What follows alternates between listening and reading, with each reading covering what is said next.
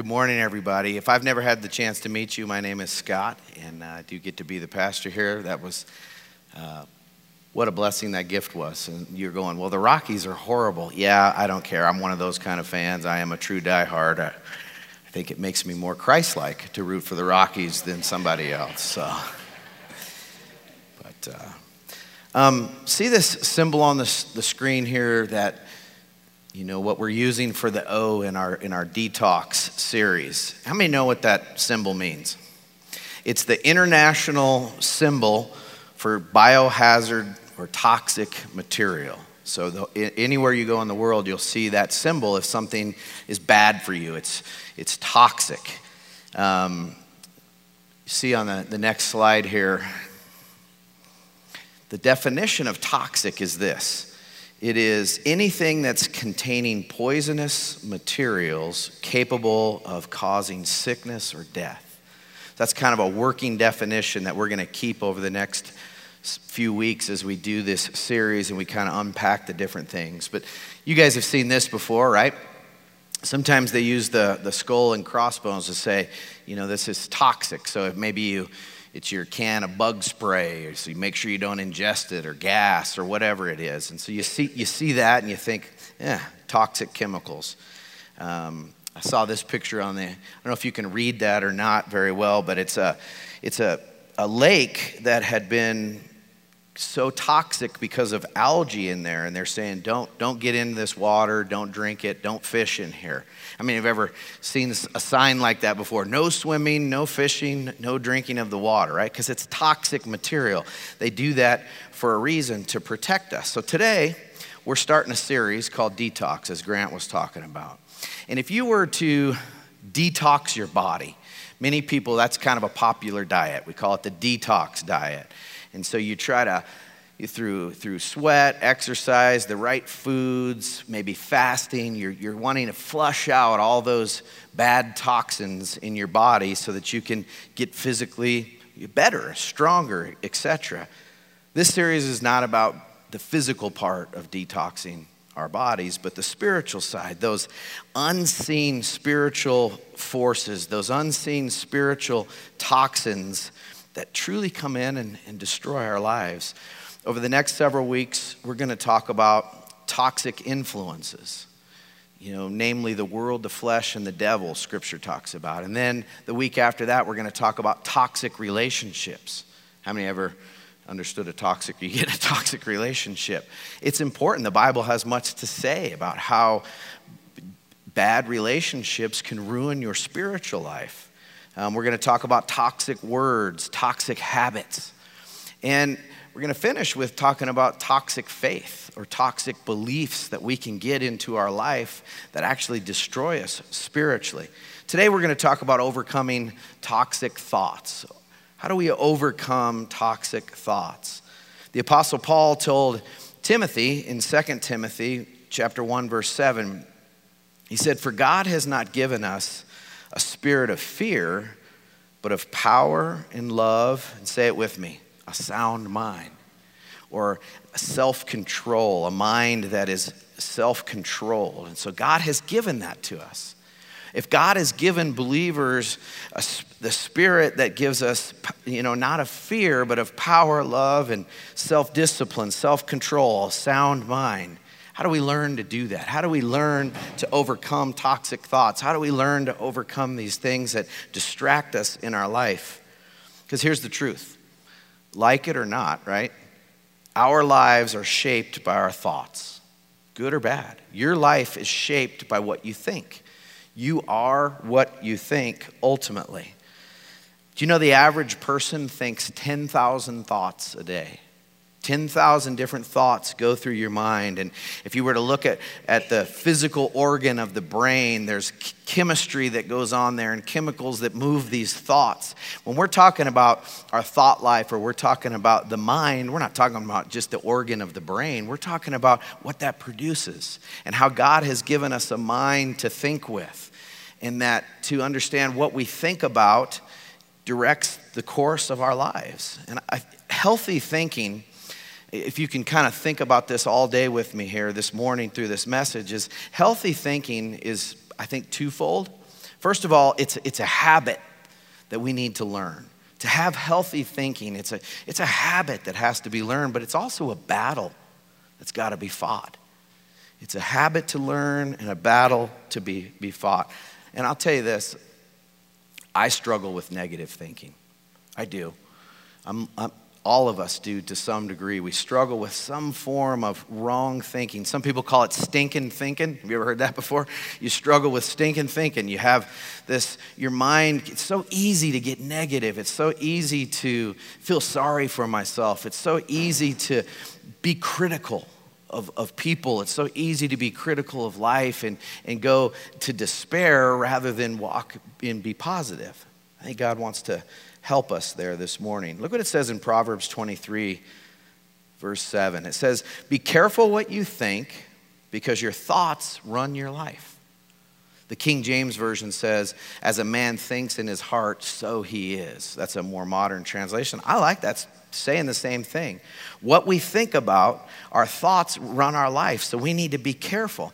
And I had this thought for you that, that I wanted you to try to grasp this morning as we dig into how do we overcome toxic thoughts. Your thought life, if, if you can picture a train car, a train, the first car in a train is what? It's the engine. Your thought life is the engine of everything in your life. It is pulling everything in your life. You have your thought life is the engine, then you have your feelings and your emotions. So your thoughts determine your feelings and your emotions. Your feelings and your emotions determine your behavior. And guess what? Your behavior determines consequences in your life. So thoughts are pulling everything. So my thoughts, good or bad, are now determining how I feel. How I feel determines how I act and behave. And how I act and behave determines consequences. So, good or bad, right or wrong, that's just a fact. That's what the scriptures is teaching us here. And we spend a lot of time trying to change how we feel. If I could just feel different. So that's why we drink too much, or that's why we shop too much, or we do anything that we possibly can because we don't like how we feel. So we'll do whatever we can to try to change our feelings. Sometimes we'll huff and puff and we'll work harder and we'll, we'll think we're going to do the right things and try to change our feelings. You know what Scripture teaches over and over? I need to change my thoughts. When I change my thoughts and my perspective, then my feelings change, then my behavior changes as well. Jesus said this. He said, All these evil things begin inside people, in, inside people in the mind. Evil thoughts, sexual sins, stealing, murder, adultery, greed, evil actions, lying, doing sinful things, jealousy, speaking evil of others, pride, and foolish living. Now, some translations say it begins in the heart, but if you understand the original language, heart and mind really go hand in hand. It's the same word, it's the seat of your emotions, the seat of your thought life, and it determines how you feel. That's really, really what that means there. And it's the old adage garbage in, garbage out, right? If I have garbage coming into my mind, then I'm going to live out that garbage in my life. There, it's, it's impossible to, for good thoughts, right thinking, to produce bad living. That's impossible. Same, same thing, bad thought life, it's going to be impossible for that to produce good living and right kind of living, the kind of living that God wants for us. And the truth is, bad thinking it's the reason we get into trouble in the first place. Our thoughts get us to where we're at in our trouble. Toxic thinking, it needs to be unlearned. Toxic thinking needs to be unlearned. It, uh, I was thinking about this. There's so many unseen forces in our life and, and conversations and, and powers and, and, and things pulling us in so many different directions that are influence, influencing us when we can't even see it sometimes. Have you ever you drive out of uh, the mountains, you come down Lookout Mountain. What's the first thing you see when you come over the Lookout Mountain out of Golden and you're on I 70? You see the city, right? And depending upon the time of the year, when you see downtown Denver, what, what always goes with downtown Denver? It never makes all the paintings or great pictures about downtown Denver. What is it? It's that brown cloud that we're all breathing in, even now as we speak. We're breathing carbon monoxide. We can't even see it. Toxic things we breathe in and we have to deal with on a daily basis. Um, there's a new big thing. The, the scare is, is, you know, many years ago they thought it was a good idea to put fluoride in the city drinking water so that we'd all have nice and strong teeth and never get cavities, right? Can't get kids to brush teeth? Let's put fluoride in the, in the drinking water. What's the big thing now? People realize too much fluoride is bad for you and it's toxic. So, like those physical, unseen things that are influencing us, same thing happens spiritually. The same thing happens to us emotionally when we don't even, even realize that. God's goal for our life is found, it's not on your notes, but it's Romans 8 29. And it says, Those God foreknew, he predestined us to be conformed to the likeness of Jesus. So, God's goal for every person's life in this room, it's not your success or happiness, it's that you become like Jesus in how you think, act, and speak. That's what it means to follow Jesus. He's our leader, He's our Savior. He died for us, he rose from the grave, went back to heaven. He's coming back one day to ultimately fulfill his kingdom. In the meantime, we're making disciples. We are becoming disciples and growing and following after him. So God wants us. If Jesus was living in me, how would he think and act and speak in every situation, deal with every person? It's important that we understand that. That's what God wants for us. So if I'm going to become like Jesus, the first place I got to change is in my thought life if I'm going to become like Jesus, and I know you want to become like Jesus. I know you want the kind of life that He wants for you, that fulfillment, that full life that He said He came to give us. So, how do we detox our thought life? How do we detox our thought life? I found this picture on the internet that I thought was worth showing you. This is uh, one of those things that if you were to detox your whole life, not just your diet, but get toxins out of your life. You got to remove the bleach. You got to remove, you know, I don't know what the pot and pan, it must mean you're not a cooker anymore or whatever, but no, what that is, is that particular pan, if you cook in it, releases toxins into your food. So they want you to go through your cupboard and get rid of everything that possibly could be toxic in your life. Well, I think we can do that spiritually as well, kind of go through the cupboard of our mind. So the first thing I would tell you this, you can write this down. How do we detox our thought life? Identify and capture toxic thoughts. I need to identify and capture toxic thoughts. Paul says this in 2 Corinthians 10, verse 4 and 5. The weapons we fight with are not the weapons of the world. On the contrary, they have divine power to demolish strongholds. We demolish arguments and every pretension that sets itself up against the knowledge of God. And we take captive every thought to make it obedient to Christ. Can you put that first part of that verse back up for me for a second? Look at this. There's obviously a battle, right? He says, the weapons we fight with are not the weapons of the world. So if I, if I have a weapon, that means there's some sort of battle going on, there's a war that's happening. And he says the weapons that we have have divine power, God's power, a godly power.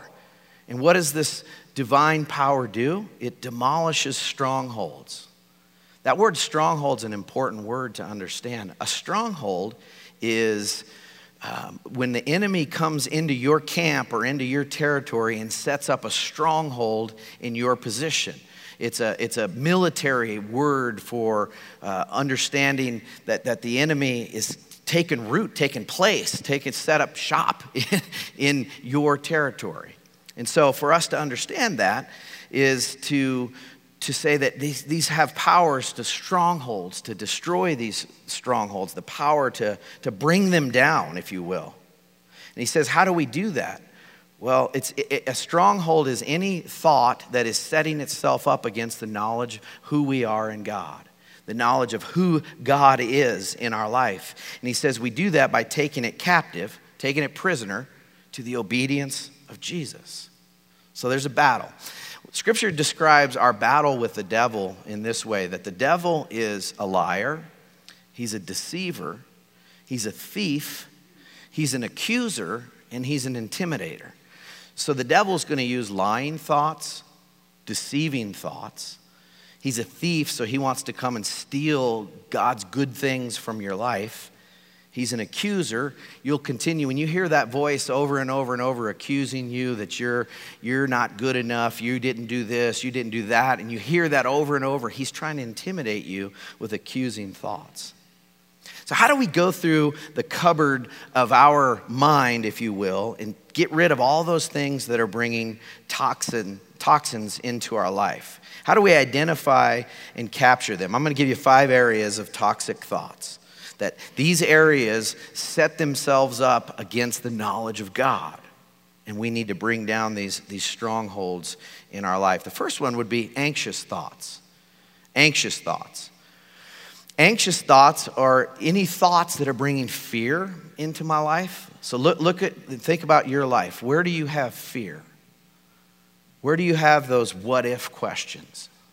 Well, what if there's not enough money? What if this doesn't work out? What if my health? What if, what if, what if? When those what if thoughts begin to play over and over and over in your mind, a stronghold is starting to be built of anxious thoughts. And we're told over and over, we're commanded by Jesus to not be anxious. He's, he talked about that. So he, he tells us the same way that he tells us not to steal, he tells us not to be anxious. So that's something that I actually contribute to this process of not being anxious. You know, when you get the thought, God, you you, you can't be in control. Well, that's an anxious thought. God, you're not in control. Or, you know, God's not going to do what he said he was going to do. Or nobody understands. We make statements like that. That's those anxious thoughts. Second one would be this inadequacy thoughts. It's easy for thoughts of inadequacy to come into our minds and set themselves up against the knowledge of who we are in God. Keep that in context in this passage. And we begin to say things like, I'm never going to amount to anything. I'm unlovable. Nobody cares. If people really knew me, I, there's no way anybody would love me. God can't love me. When you start getting those thoughts, there's a stronghold of inadequacy that's being built in your mind that's going to be played out in your behavior. Most relational struggles that happen from people's insecurities and inadequacies come from out of fear that, that uh, you got to control people and control how they think of you. Moses struggled with inadequacy. Remember when God called Moses to lead the children of Israel? out of, the, out of the Egypt into the promised land, what was Moses' first thing? He said, Find somebody else. I can't speak. I'm not a leader. And God had called him to do that. The, the lesson to be learned there is whatever God calls you to do, he is going to equip you to do it. So if God's called you to do something, he will equip you to do it. Thirdly, another place of strongholds in our life is lustful thoughts. Lustful thoughts. Lustful thoughts are way more than just sexual. Obviously, that is one way lust is played out. But lust, by raw definition, is just wanting more or wanting, wanting something that's not mine. And so, when I let lustful thoughts or wanting more or wanting what's not mine get out of control, that's when the strongholds are built. That's, that's why pornography is such a dangerous thing in people's life because it's, it's, it's lust out of control. It's, it's a natural need that is, that is out of control and going beyond the boundaries of what God has laid out on how to get our natural needs met. Then there's angry thoughts. And it's not that you're never going to get angry, it's what happens in your anger. It's what do you do with that anger? God gets angry. So there's obviously a holy, righteous anger. But whenever you and I are angry, we got to always ask ourselves the question Am I angry for the same reason God gets angry? 90% of the time, probably not. I'm angry because my feelings got hurt. I'm angry because things didn't go my way. I'm angry because somebody didn't do what they said they were going to do, whatever it is. That's not always that righteous anger. But anger, angry thoughts, angry strongholds would be thoughts of unforgiveness.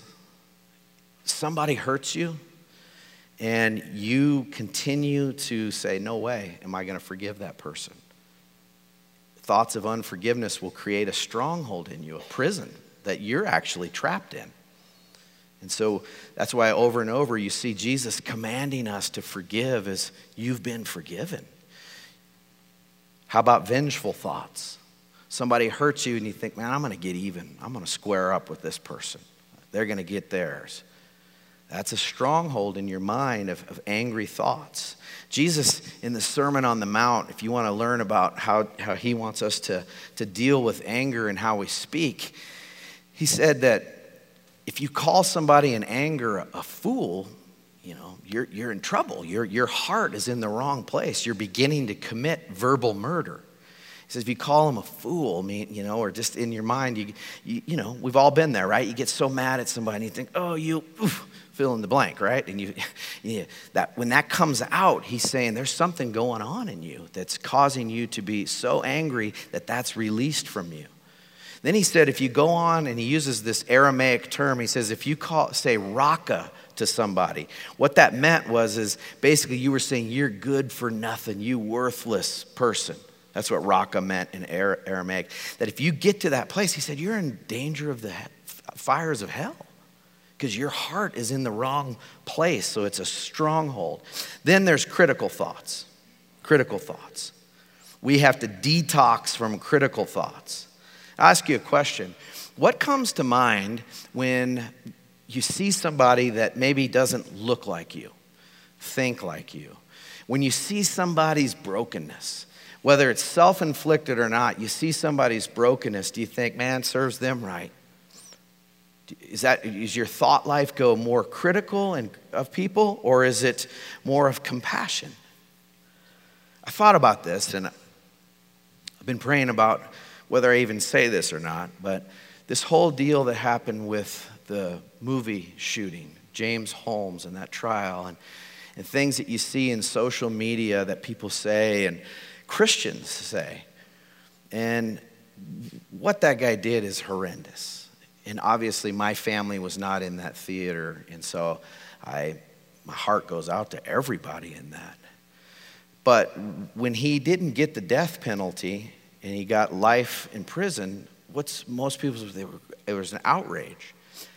To everybody that's outraged this thought hit me and, and i checked my own heart first was have you prayed for the man have you prayed for him that god would save his soul from an eternal separation from Him before you thought, yeah, give Him judgment, give Him this, give Him that. Man, did you pray for Him? We have to, that's hard. I mean, when we, it's easy to criticize government, it's easy to criticize somebody and saying how bad what they're doing. When's the last time you prayed for that person that's in office? I mean, the scriptures are clear. We're to pray for people that, that lead, you know, that God had, had put there. We don't want to let critical thoughts become a stronghold in our mind because it'll destroy you. It'll, it'll, you won't be like Jesus. You will not be conformed to his likeness. So, what we need to do in all of these areas anxious thoughts, inadequate thoughts, lustful thoughts, angry thoughts, critical thoughts is we need to learn to capture these thoughts. When they come into your mind, ask God to make you very sensitive to those thoughts. And when they come into your mind, say, you know what? That's not from God. That critical thought, that angry, unforgiving, vengeful thought, that's not from God. That lustful thought, that's not from God. That adequate thought, that doesn't line up with who God says I am. Those anxious thoughts, say that's not from God. Identify them and then capture them. Then do this. Second point I want to make is this. Then replace toxic thoughts with God's word and truth. Replace those toxic thoughts. You cleared out the cupboard of your mind, right? We got rid of the bleach and we got rid of this and we got rid of that. Put good stuff back in the cupboard. That's what God wants us to do. Re- identify, take them out, and then replace. Spiritual growth for each one of us is the process of replacing lies with truth. We have been sold a lot of lies all of our life about who we are, who God is, what life is about. Those lies need to be replaced with truth. And as we do that, we, we realize that we are what we believe. I was thinking about this. Somebody says, Well, I got an anger problem. I've counseled people. I got an anger problem. My husband has an anger problem. I would say this Does that person have an anger problem or is it a belief problem? I think it's the latter. The person with an anger problem has trained their mind that it's okay for me to go off on somebody when I'm angry. It's okay for me to show my anger. It's, I believe it's okay for me to blow up when I get angry. Therefore, that they just act out what they believe. We act out whatever it is we believe, where ultimately it'll find itself in your behavior. Philippians 4 8. Fix your thoughts on what is true and honorable and right. Think about things that are pure and lovely and admirable. Think about things that are excellent and worthy of praise. I wrote out some questions about this. Does what I'm thinking about line up with truth? Is it true? You can write that down in your fill in. Is it true? Does what I'm thinking about line up with the truth? For example, there, there are people in this room today, and you're thinking to yourself, God doesn't love me. Does the thought that God doesn't love you line up with what the truth says? When I'm relying upon circumstances or I'm relying upon my feelings, which is a roller coaster ride in itself, then I don't know whether God really loves me or not. Because some days I feel very unlovable. How many know what I'm talking? You, you agree? Some days I feel unlovable. Some days God feels 10 million miles away. But that doesn't change what's true and what he's revealed about himself. That is so important. I remember when I was in like ninth grade and I had first heard the gospel. And uh, I called a Billy Graham hotline. I called, I saw it on TV, and he had had a, some sort of thing, and I, you know, we weren't super church goers or whatever. So I remember calling, I was like, I, I said, I don't, I don't want to go to hell. I, I want to be saved. I want to follow Jesus. And they were like, okay, you know, let me just pray with you. And after we prayed, I didn't feel anything. And I thought for sure if you're a Christian, you feel it, right? Like you people talk like they God's sitting next to them all the time and they feel him and he, he's audibly in their voice all the time. And so I didn't feel that. How many relate to what I'm talking about there? I did that in the ninth grade. I still sometimes do that today. I remember crying on the phone. I'm like, but I don't feel it, man. And the guy was like, uh, are you okay? Are you by yourself? Because you need some help. No, but he was like, you know, it's not about feelings, it's about what's true. How about this? I've heard people say this, and you've heard people say this. God's okay with me sinning. This, he, he's okay with this. We justify certain things. God's okay with me you know, being angry and blowing up at people. God's okay with me leaving my spouse. He wants me happy. Whatever it is, fill in the blank. Well, it's not true. Jesus said that God's word was truth.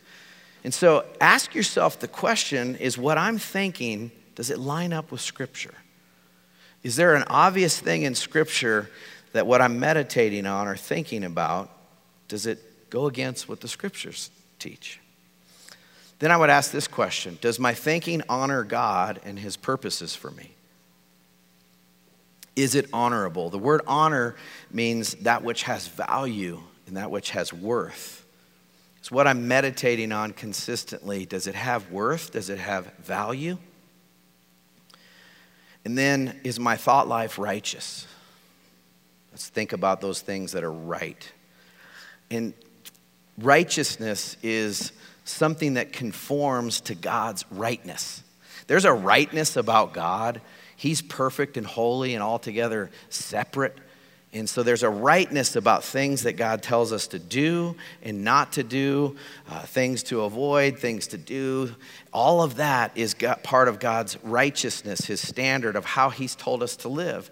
The most important thing anybody can ever understand when it comes to following God is that when God tells us to do something or not to do, do it, it's out of love. He knows what's best for us. So if he tells you to do something or not to do it, it's because he knows he wants you to ultimately have true joy and for him to glorify himself in your life. And then you can ask yourself this question Am, am I meditating on things that are holy and pure? There's the pure part there. That's cleanness versus corruptness, you know, toxic and untoxic. I got a brought just visual illustration here. I got a, a bottle of really nice, clean drinking water, which I need. I'm parched anyway, but then I got this bottle of water here. It's got some gross stuff that I picked out of the gas, and it's got dirt and fertilizer. And anybody want to drink? Thirsty? When you let your thought life go down the row, way of impurity, whether it's anger, lust, and all of that, is what we're drinking from. And nobody in this room in your right mind is going to drink this. It'd make you sick, right? And yet, in my thought life, I entertain things that I know is this.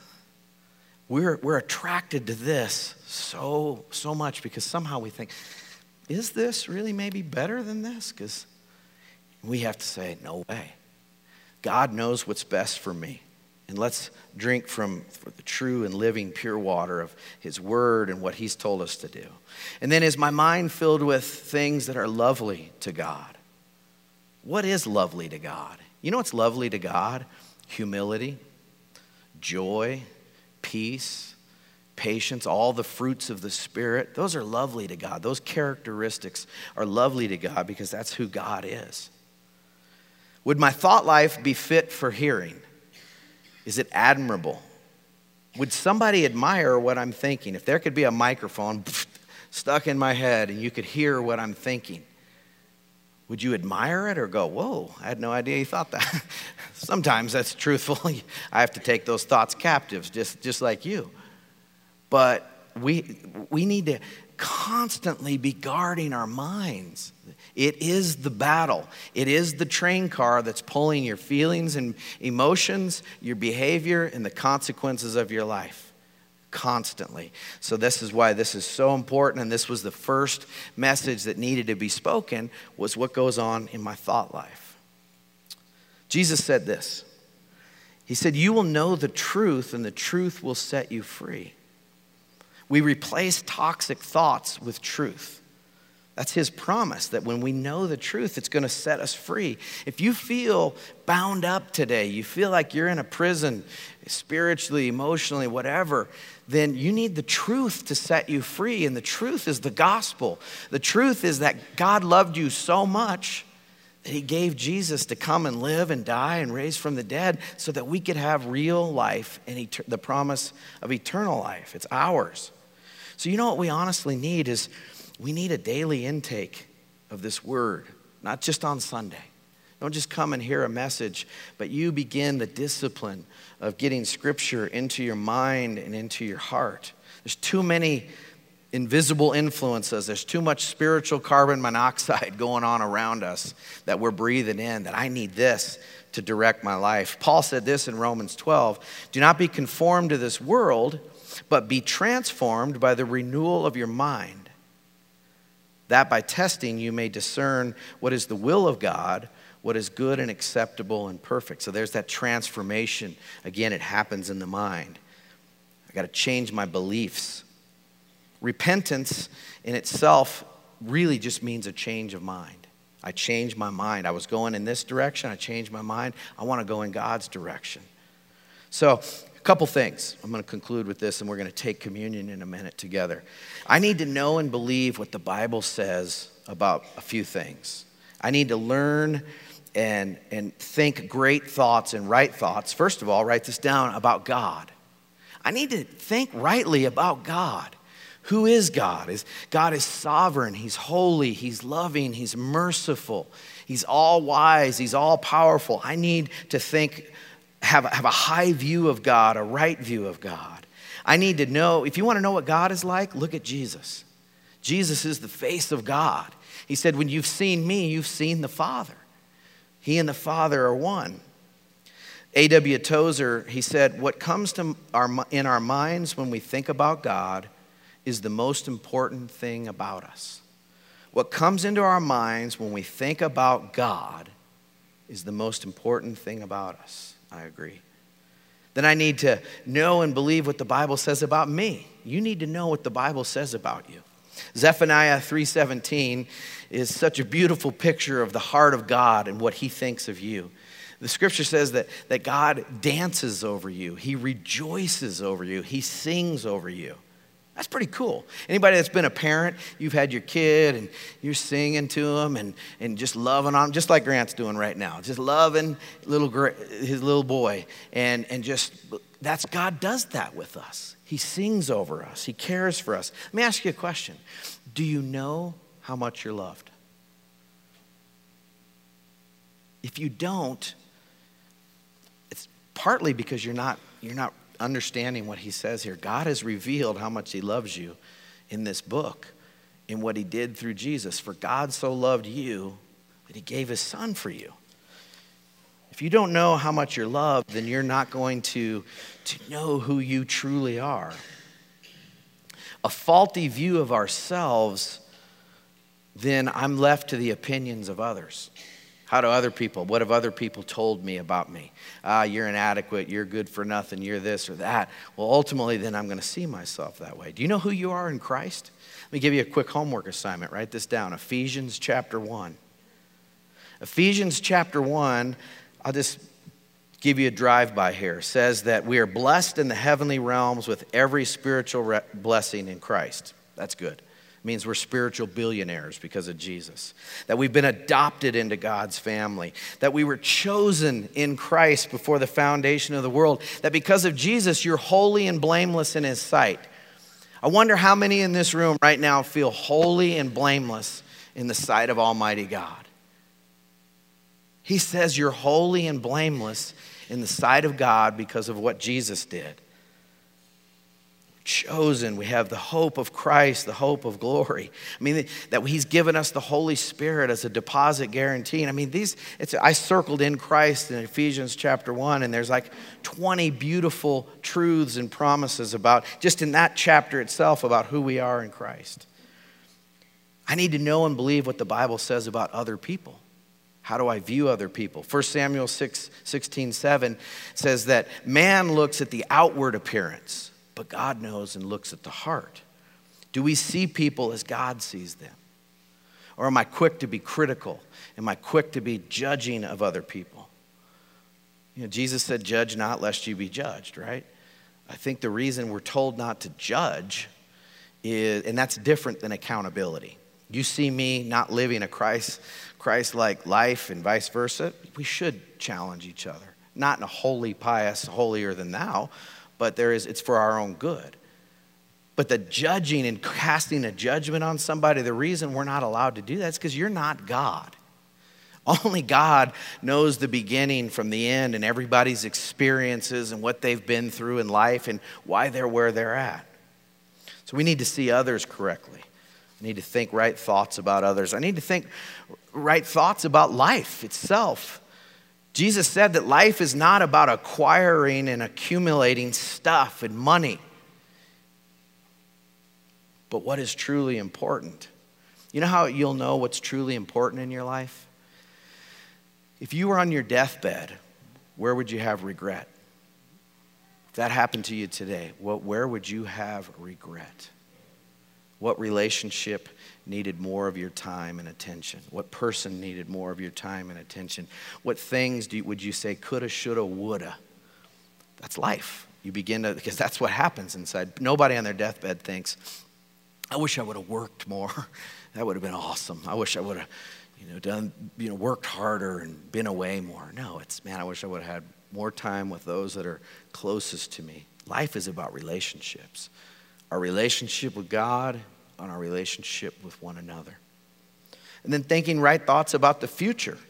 You know this passage, Jeremiah 29 11. For I know the plans I have for you, declares the Lord, plans to prosper you, give you a hope and a future. Listen, the best is yet to come. Because if you're going into eternity with Jesus, the best is yet to come. Stop trying to make heaven on earth, it doesn't work. This place is not heaven.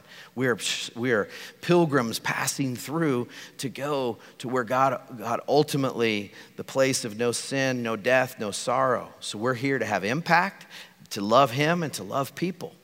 We can be spiritually optimistic because of God's promises. Regardless of what happens in your life, we have a future, a hope, and a future. Then I need to think rightly about the past. Paul talks about in Philippians excuse me, about, you know, forgetting what is behind and pressing on for, forward in the upward call of God and Christ. So forget the past. Listen, those of you that are hampered by your past, your sin, your mistakes, your failures, the devil loves to come and show those old home movies. The other day I found this video camera and it had a bunch of uh, video of my kids when they were really young, and it was, it was cool to, to watch that. You know what the devil likes to do? He likes to bring your past up and say, uh huh, uh huh. You know what? Jesus, when he died and you put your faith in him, he said, your, your sin is as far as the east is from the west. I mean, it's gone. He doesn't see that. So we need to think rightly about that as well. Learn from, let it go, but learn from your past. And then life's challenges. Many in this room are going through some difficult challenges. James tells us to consider it pure joy when we go through the trials because they produce in us perseverance. They strengthen our faith. Nobody says, Yay, I'm in the middle of a challenge. I'm in the middle of a trial. This is so great. No, that's not what he's saying. He's saying, Look beyond this trial and what you're going to go through God is going to strengthen your faith. God is going to make you better. He's going to make you closer to Him because of it. I was thinking about this. It's easy to act like a Christian, it's difficult to react as one. Easy to act like a Christian. Look at me. Hey. But then all of a sudden something bad happens. Boom. How do I react when I'm stepped on? How do I see life's challenges? And here's such a key, guys. This is so important, man. I'm telling you from my own experience and where I know God has taken me and where He wants to take each one of you today that are going through difficulties. I'm telling you, I, there's so much pain in people's lives, and it just, we're just aware of that. If we could just see it on any given day of the, the things that people are going through. Here's the truth Life's challenges are either, you're either going to see them as a dead end or a detour. When you can learn to see life's challenges as a detour, my life's not over, it's not a dead end because I'm going through what I'm going through, you'll see life's challenges right. You'll un- detox your mind. Because one thing the enemy loves to do is to bring those toxins of life's trials and begin to tell you God doesn't love you, God doesn't care for you. You're going to amount to not, on and on and on and on, and oof, all of a sudden it's toxic. So you'll stumble over life's trials. Life's trials, life's challenges, they're not a dead end, they're a detour. God wants to take you somewhere else through the, that detour. And, it's, and that, that detour is always taking you closer to Him, and He's changing and morphing your character to become more like Jesus. We're going to take communion together. And as we prepare our hearts for communion, I want to tell you something. I love taking communion.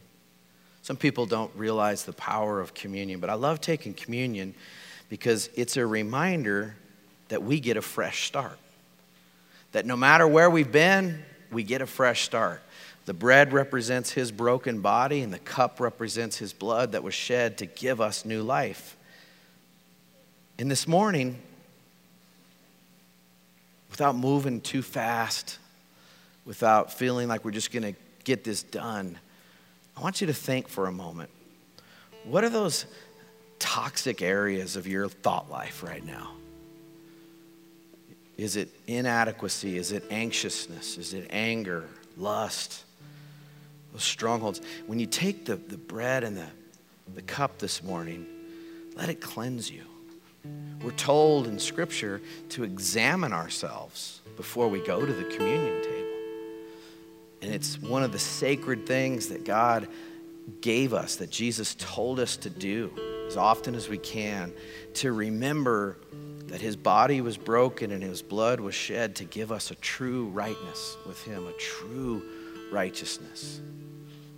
That's why he can forgive, and that's why we get that fresh start this morning. I wonder this morning, has God convicted you about your thought life? Good. Convicted me all week long. So I'm thinking, man, I got a lot of work to do, Lord. You got a lot of work to do. But when you take the elements this morning, remember what repentance is. Repentance is changing your mind. It's the first step towards going back to God. That's all he says is repent. Change your thinking, change your mind. And that then you will act differently. You'll feel differently. You start there. And then you receive forgiveness. You receive grace. If anybody in this room, you're unsure whether you're a follower of Jesus, you're unsure whether you're a Christian. You don't become a Christian by joining a church, signing a piece of paper, or anything like that. You become a Christian by putting your faith in what Jesus did and believing that He came as a man and He lived a perfect life and He died on a cross as our substitute, both in His perfect righteousness and His paying the penalty of our sin. He was our substitute. And if you'll put your faith in Him and say, Lord, I want you to be my Savior, come into my life I give you my life. I don't want to be casual about my faith. I want you to be the center of my life. You be the Lord. I want to turn from self and, and these destructive things in my life and turn to you. I give my life over to you. That's how you become a Christian. And then from there, he begins to, to change you. So many people think that becoming a Christian means I clean up my life. Eh cleaning up of your life happens after you put your faith and hope in Jesus. And we're imperfect people following a perfect Savior. So I would uh, today, if you've never done that, today's the day.